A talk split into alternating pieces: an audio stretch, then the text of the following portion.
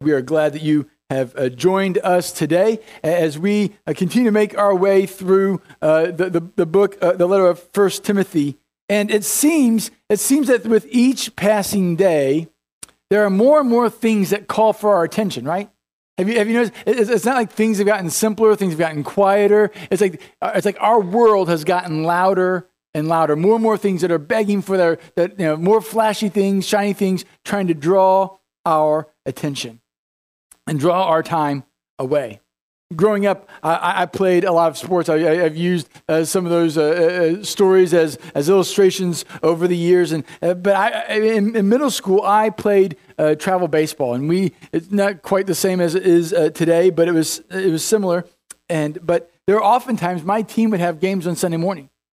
And we made it a point and said, hey, uh, Sunday morning is for worship, and so you go win the game in the morning and let us know when the afternoon game is, and, and we'll be there as, as quickly as we could be. But it seems like over time, even uh, from my youth, even now, it seems that more and more uh, uh, sports and other activities have crept their way into Sunday morning. There, there was a time that even among those who were not believers, even those who weren't Christians, even those who didn't find value in at least a, even, even occasional worship, Sunday morning was still somehow viewed as sacred in our community, in our, in our culture. Maybe some chose it to sleep in. Some maybe, maybe have, have used it as, as, a time to, to go and play golf. Uh, but f- for many in our culture, there was a time when Sunday morning was a time for rest. Was a time for worship. Was a time for, uh, uh, it kind of a time of quiet. But even in these moments in Sunday morning, more and more noise has crept in to those hours. It used to be that you would go to work and you would literally punch the clock, right? You, you had a time card, you'd slide in and yeah, I, I had had one job where, where, where it wasn't like a, a, a manual uh, punch card, but it, we had it was I had this little fob thingy, and I, you know, little, little card we would put up there, and it would beep, it beat me in, and at the end of the time, my time, I would beat myself out. You literally would, would work a, you'd work a 40 hour week. You'd punch yourself in, you'd punch yourself out. And at the end of the day, you'd go home and, and your evenings were for you and your family and just relaxation. But it, it, it, was so much a rhythm of our life that even Dolly Parton sang a song working nine to five, right? I mean, I mean, if we wanted to, we could just like busted that out this morning because because all of us, young and old, seem to have like known that song, right? Working nine to five. It was the only way to make a living. But nowadays, that's wishful thinking, isn't it? You know, the, the, thought of punching at nine, punching out at five, and that's the end of my day, that would be wishful thinking. Our cell phones, tablets, and laptops seem to keep us more and more connected to work, even when we're supposed to be off the clock. They, they did some studies, and it, they show that 17% of Americans check their email as soon as they wake up. Welcome to the world, right? You wake up in the morning and it's like, and 17%. I'm like, I'm not among those 17%.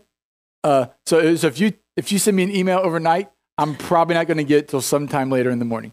Uh, eh, but but 17%. The first thing they do is they wake up, they, they, they turn off the alarm, and they go, "What a terrible day to wake up! What a terrible way to wake up uh, to start the day." How about it gets even worse among uh, the, the younger generations? They say one in three millennials check their email as soon as they wake up. One in three. Our work is so crept into our personal time that we found our personal time has crept into the time that used to be devoted to God. It's been said that Americans worship their work, work at their play, they play at their worship.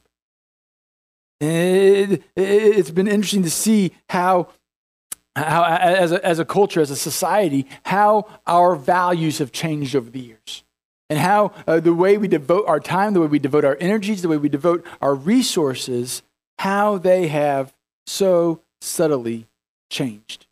It wasn't just a landslide. It wasn't it didn't all happen all at once, but a slow creeping over time, slow whittling away, so, so eroding of our priorities that things look vastly different now than they used to.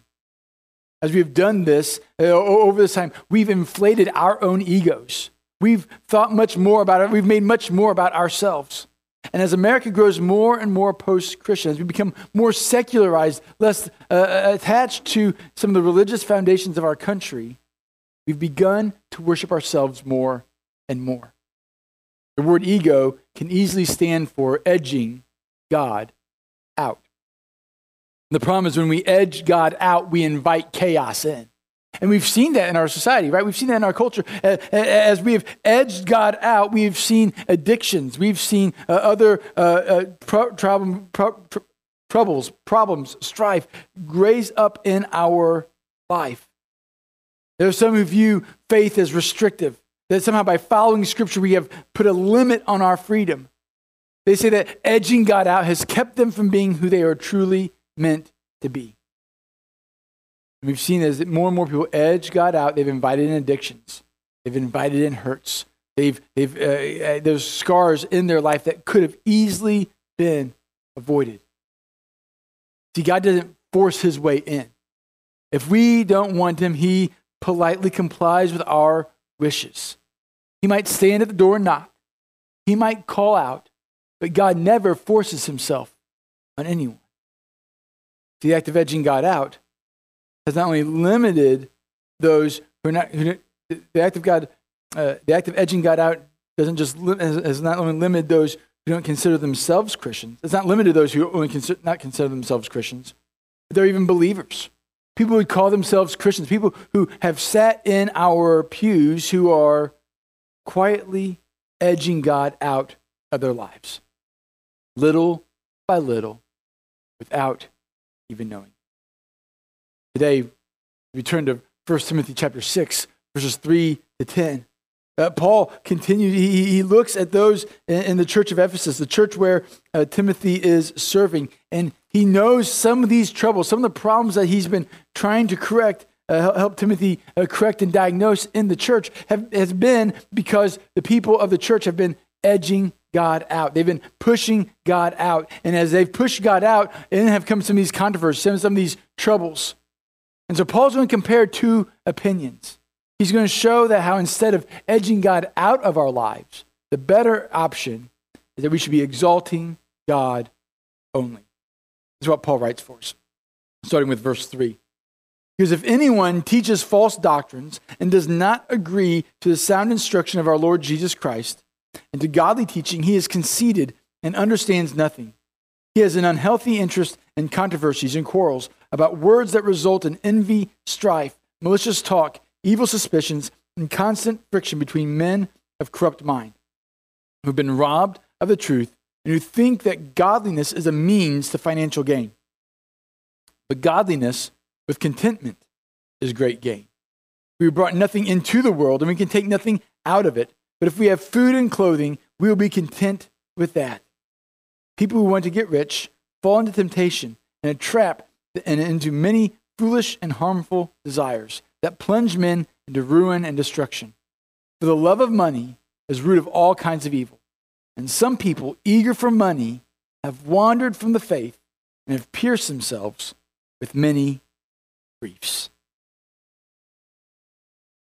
Paul, Paul speaks definitively here. You can, you can, almost, you can almost hear, you see the color change in his face. Maybe, maybe, maybe instead of just you know, gesturing like this. Maybe there's a little more of a, a fizz, maybe a little more of a point. And he says, he says that there are things, there are things that you are to teach and insist on. He says in that part, in that little part leading up to you, if there are things you should teach and insist on, you should urge them. He says it right before the section.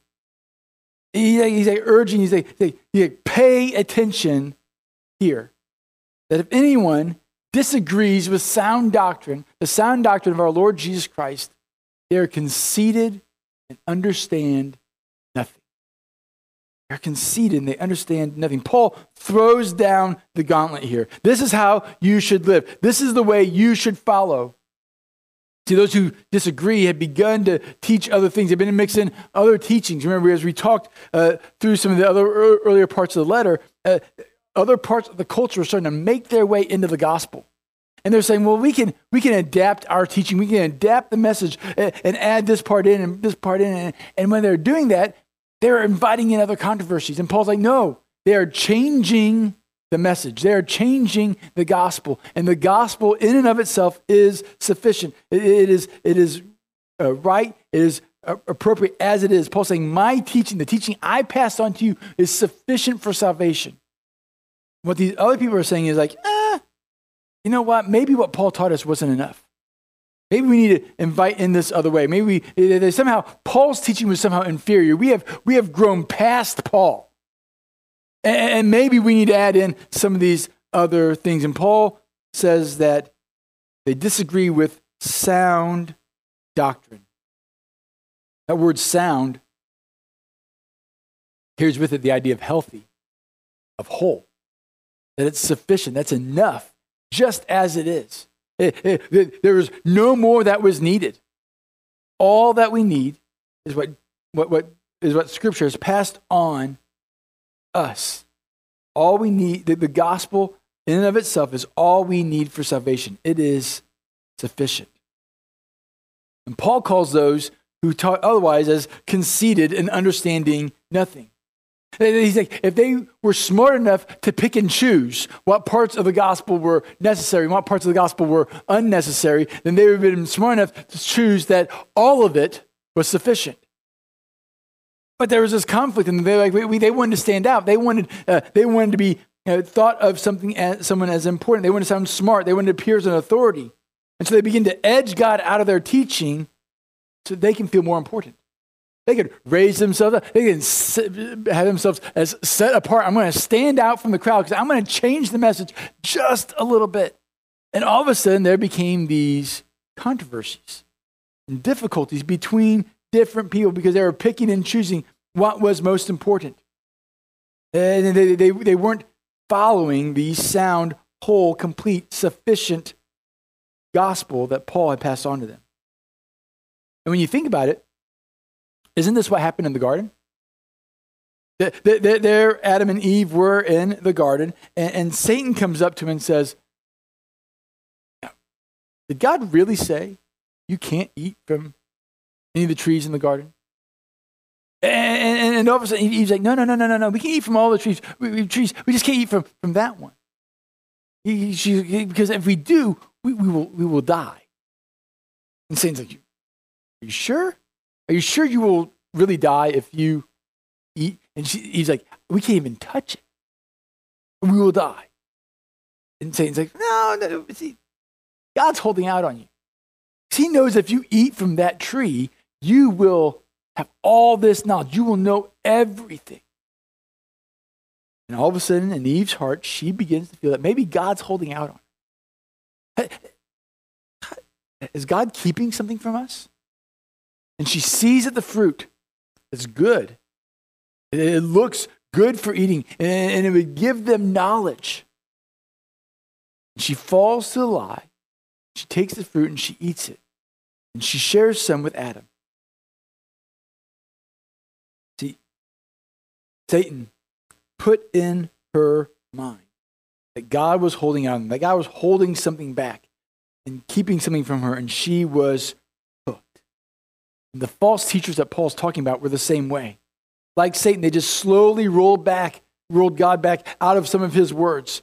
And he, they, they, they began to insert in a different message, uh, one that was not necessarily helpful for bringing about uh, the life of Jesus in us. Instead, what they did was create these unhealthy controversies maybe you've been in churches like that, right? Where, where you, you go in and, and maybe you're, you've even been part of the family there for years, but there's just always this bickering and backbiting, and, and there's these always these little quarrels here and there about this and that, about things that, that really aren't essential to the message.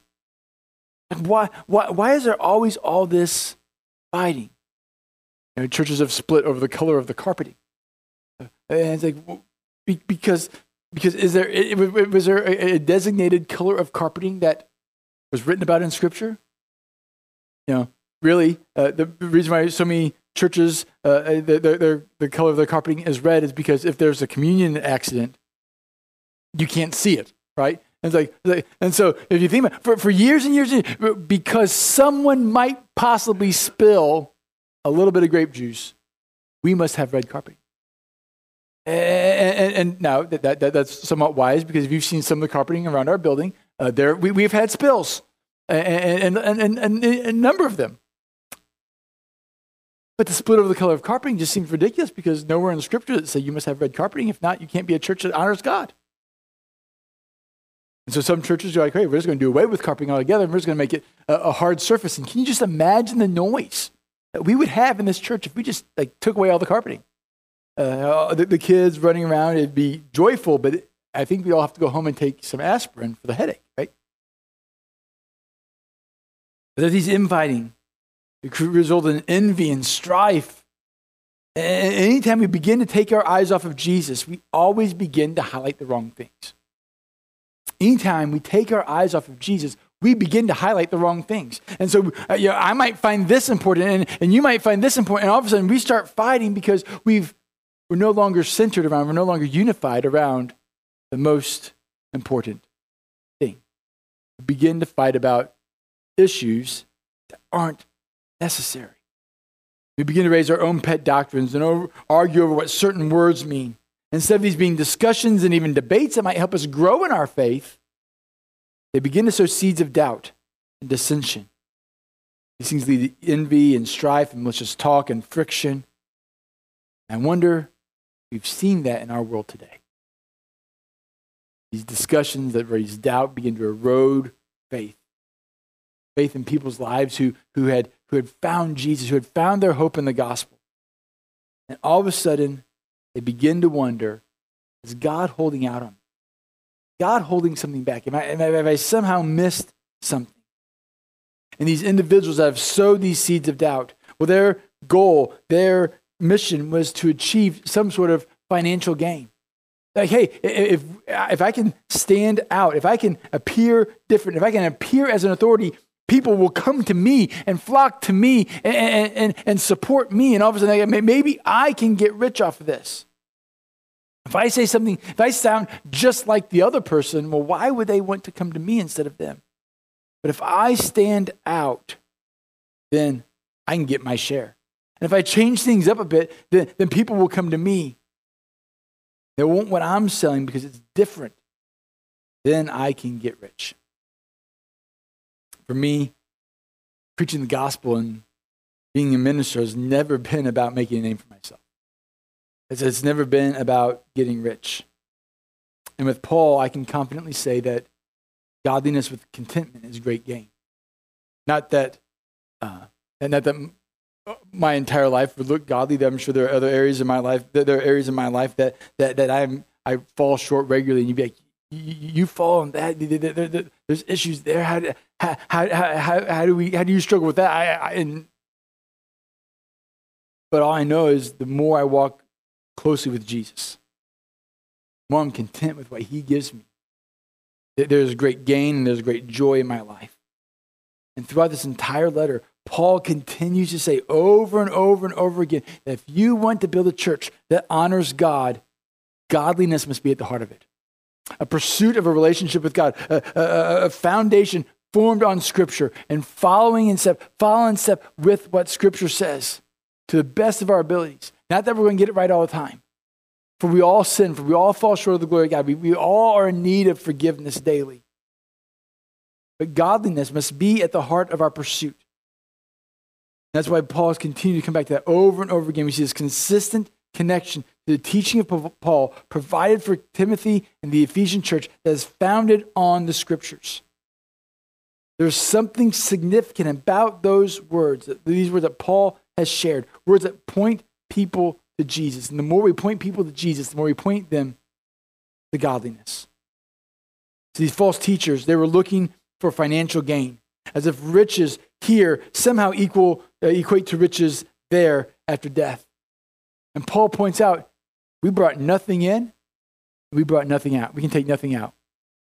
I, I was there for uh, uh, the birth of all three of my children, and, and I can uh, uh, attest that all three of them came into this world buck naked. They, they, didn't, they, they, they were not holding any golden rings. There was no checks in their hand. They came into this world with nothing. And, and, and, and, frankly, babies are beautiful, but babies are expensive, aren't they? It's like, they, they don't come in offering money, they come in taking money. Like from the get go, it's like, hey, I, I need, I need, I need, I need, right? And so Paul's like, hey, we come in with nothing. We can take nothing out with us. But it reminds me of a preacher joke, preacher story. But a rich man, he was nearing death, and he had accumulated uh, a lot of work, he, he, a lot of wealth. He had worked hard in his life, and, and he wanted to take some with him. And so this rich man ple- pleaded and pleaded and pleaded with God God, can, can I take some with me? And God's like, No, you can't take anything out of the world. God, can you just bring a little bit? And finally, in this conversation with God, God said, Yes, you can bring one bag. You can bring one bag. So this man fills his suitcase, he loads it up with gold bars. Upon arriving at heaven's gates, he is there, and Peter's like, um, sorry, dude, no bags allowed. All it, it all stays out here. He's like, no, no, no, no. Guy and I worked this thing out. He said, I can bring him a I'll go check. So Peter leaves, goes and consults with God. Guy's here. He's got his suitcase. He go, yep, yep. He's allowed. He's allowed in one bag. Peter comes back to the gate, and he is just astonished. He's like, "This has never happened before. No one has been allowed to bring. Can I see in your bag and, and, and see what, what, what, what God is allowing in?" And Peter, he's absolutely. Peter opens up suitcase, opens up. He sees the gold bars, and he goes, "Bringing in pavement." See, worldly wealth does not equate to heavenly riches. Godliness brings great gain, not only for this life, not only for the life to come, but also for the life here. See, the more we live in step with how God desires us to live, the greater joy, the greater peace that we have in our life here. God knows how our life works best. He is our creator. He's, he said, This is the way that you should follow. And the way we should, the, the, the way we should follow points and leads us to godliness. A life that is free from strife, from envy, from friction that Paul talks about earlier. It, doesn't, doesn't mean that it's going to be easy, it doesn't mean that there won't be any friction. But I believe the more and more we live according to God's plan, we see those moments of friction and of difficulty and of envy and of strife come far less. We, we, we have ways of escape. We have ways around. We have ways to, to, to navigate those difficult times. Because God has given us a roadmap. And Paul points back to the dangers that, that, that, that are uh, mounting to, on those false teachers, the, the, the dangers of worldly riches. That they fall into a trap. Those who want to get rich fall into temptation and a trap and into many foolish and harmful desires that plunge people into ruin and destruction. This is what they've done is they've, they've changed out their God.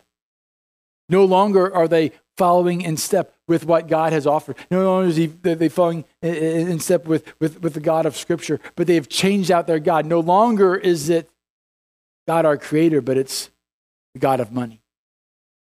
And maybe we've seen it in, in our world. Maybe it's not always money. Maybe it's it could be any other thing that we've we've swapped out for for the God who created us, and we've put this other God in its place. And Paul says when they've done this, they've invited uh, temptations into their life, foolish and harmful desires that can lead them to ruin and destruction. As people begin to per- pursue things that aren't ultimate ends. The gods of this world, the lowercase gods of this world, they promise much, but they leave us awful, awful, oftentimes wanting more, in need of more. They never truly satisfy. They're not content. And when we're not content with godliness, when we find that we need a different reward, we find ourselves plunging towards ruin and destruction.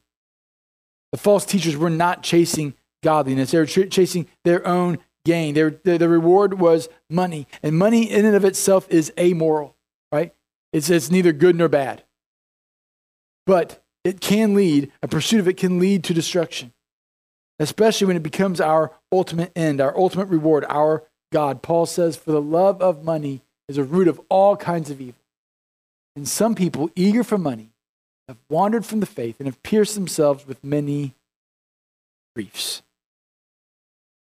This verse has been misquoted. So when preachers get up and talk about money, they go, oh, see, the preacher just wants more money.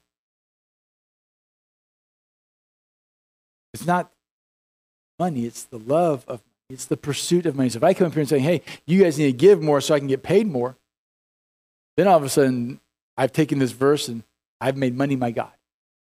But if my, the pursuit of my life is godliness, being content with what God gives me. And so I'm encouraging you to do the same, that we walk, eh, eh, we, we walk in the same steps of generosity, that we share, that we don't uh, hoard and hold on to more than we should, that we share and be generous with the money that we have.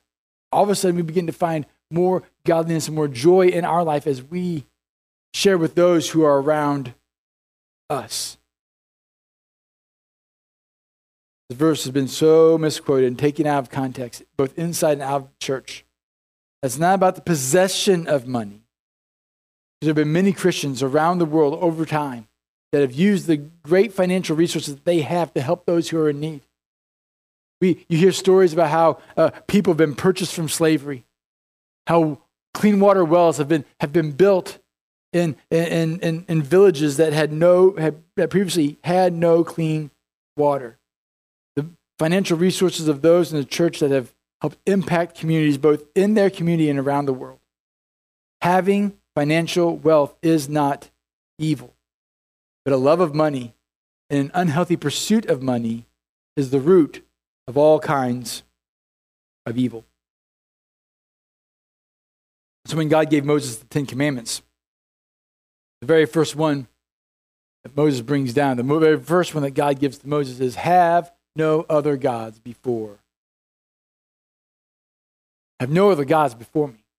I, I, ought, I, I should be number one on the list. God says, God says it, it starts, it ends with me. If I am your focus, everything else will fall in line. But once you change who's at the top, once you change what is your greatest focus, everything else will begin to fall apart in your life. God knew that we would be distracted by so many other things. He also knew that all those other gods would never satisfy. And so all of sin is ultimately idolatry. All of sin is ultimately about taking who's at the top, what is our main priority, our main goal, and swapping it out for something else. And we've all done this. We've all broken God's law, and we must all face its penalty. The penalty for sin, God said, is death, a separation from me. God created us to have relationship with him. But his holiness demands justice. For God maintain, to maintain his holiness, sin had to be punished. And for God to maintain his relationship with us, that punishment had to be exacted on someone else. And so Jesus came to be a sacrifice for our sins. In theological terms, it's called uh, substitutionary atonement, that there was someone else who paid the price for us. Paul would say it this way to the church in Corinth that God made him who knew no sin to be sin for us, so that in him we might become the righteousness of God. That our God would die in our place, so that as we broke his law, the punishment, the price that pay for the breaking of the law did not fall upon us. It fell upon his son. So we might walk in freedom, so that we might uh, uh, be restored to relationship with Him, that we might be have an even greater reason not to take Him off the throne of our life, because He's paid the price for us. The question becomes: Is are we content, Jesus? Are we content with Jesus? For godliness with contentment is great gain. Are we content with Jesus? Or are we looking for something else, something better?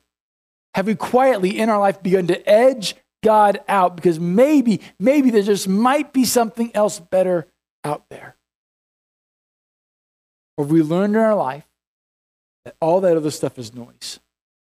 All that other stuff is just uh, calling and begging for our attention, it will never truly satisfy.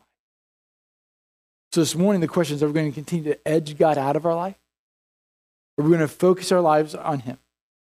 Are we going to be content with godliness and find great gain in Him by exalting God only? So maybe today, maybe today is the day that you need to choose Jesus as your Savior. To choose Him to be the only one that you will exalt, that He is the God and Savior of your life. That you will want to walk in step with Him today. We want to celebrate with you and, and, and help you begin in your faith journey. And you can let us know by filling out the connection card at cchmd.com slash connect. And down the line there, you'll see a box that says Become a Christian. We'd love for you to check that box and you submit that, we'll, it'll, it'll, it'll be drawn to our attention. We'll follow up with you and, and celebrate with you as you begin your faith journey. You can also just simply text the word life to 240 347 0897. So we all must ask. We all must ask in our life. We're going to pursue godliness. We're going to pursue goods. Are we going to pursue godliness and contentment with Him? Are we going to seek uh, our contentment in possessions and, and, and money and things around us? See, many of the false teachers that Paul referred to once believers. They once followed Jesus.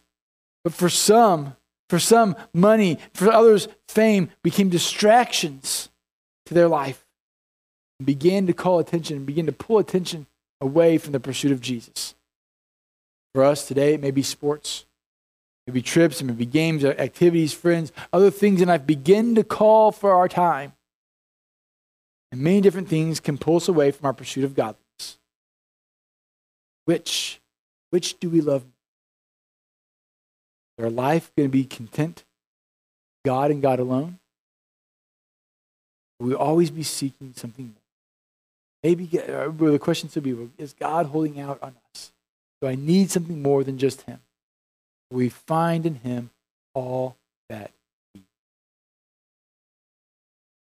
My prayer for us today is that we no longer edge God out, that we begin to exalt Him, exalt Him more and more, that we'll find contentment, great gain, our pursuit. Let's pray. Father, I thank you. Thank you for the, the way that you've so rich our life.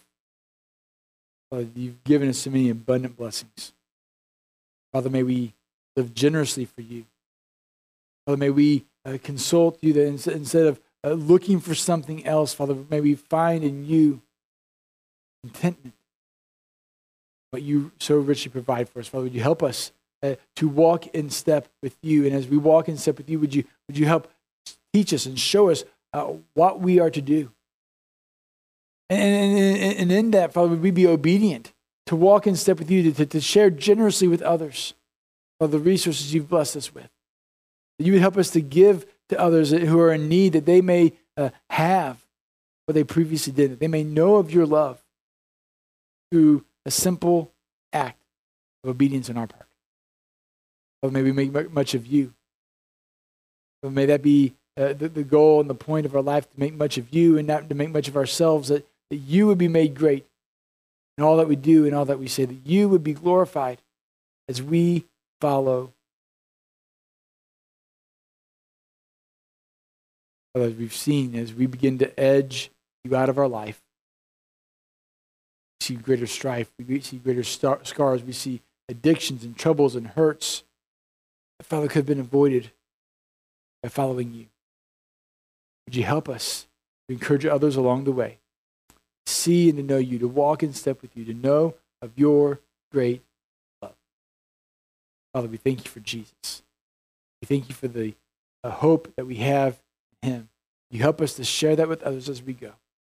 We would share you boldly, that we would invite others to know you, that they too experience the freedom we have. In Jesus' name I pray.